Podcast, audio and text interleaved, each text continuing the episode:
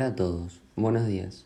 Hoy nuestro grupo va a exponer sobre el primer plan quinquenal de Juan Domingo Perón.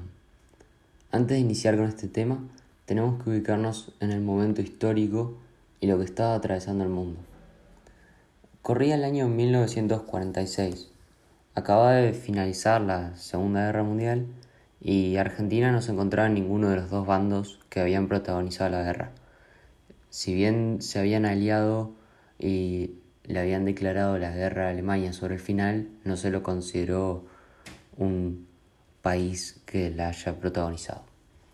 Los, los precios de las materias primas ya comenzaban a, a normalizarse y nuestro país, lejos de volver al modelo agroexportador que venía llevando, decidió utilizar eh, los altos ingresos que le daba el campo para eh, comenzar a desarrollar la industria junto con algunas reservas que ya tenía acumuladas.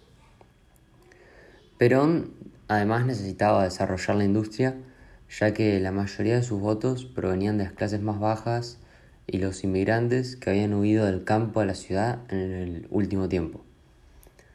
Es por esto que en el año 1947 se puso en marcha el primer plan quinquenal, un plan de cinco años que fue llevado adelante por la IAPI, el Instituto Argentino de Promoción del Intercambio, y que fue presentado como el camino para alcanzar la, la llamada libertad económica. Para alcanzar este objetivo, el gobierno planteó tres metas principales. La primera fue el desarrollo de la industria liviana, la segunda la nacionalización de los servicios públicos y la última el rescate de la deuda externa. A este modelo se le llamó ISI, industrialización por sustitución de importaciones. Hola, buenos días a todos. Como ya explicó mi compañero Luca Polini, en este podcast vamos a hablar sobre el primer plan quinquenal, el cual se desarrolló entre los años 1946 y 1951 el gran pensador de este plan fue Juan Domingo Perón. Para desarrollar la industria boliviana, el gobierno otorgó créditos a través del Banco de Crédito Industrial a los empresarios locales con el objetivo de aumentar las inversiones. Además de esta medida, se decidió establecer aranceles a todas las importaciones a excepción de maquinaria que se iba a necesitar para trabajar.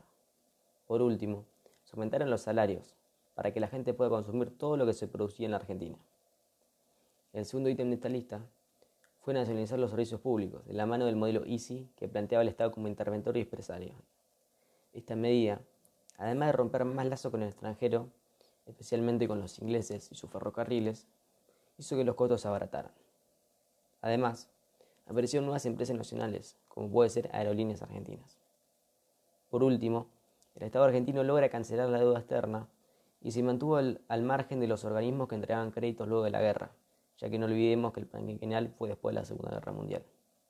Sin embargo, no todo fue de rosa en este, en este primer plan quinquenal, ya que sobre el fin de la primera presidencia de Perón, el crecimiento económico encontró sus límites dentro de una estructura productiva acotada, generando la frecuente restricción externa de la economía nacional. Esto dio el pie a un segundo plan quinquenal. Este segundo plan quinquenal lo van a explicar nuestros compañeros en un próximo podcast. Espero que lo hayan disfrutado y recuérdense de cuidarse que estamos en pandemia. Saludos a todos.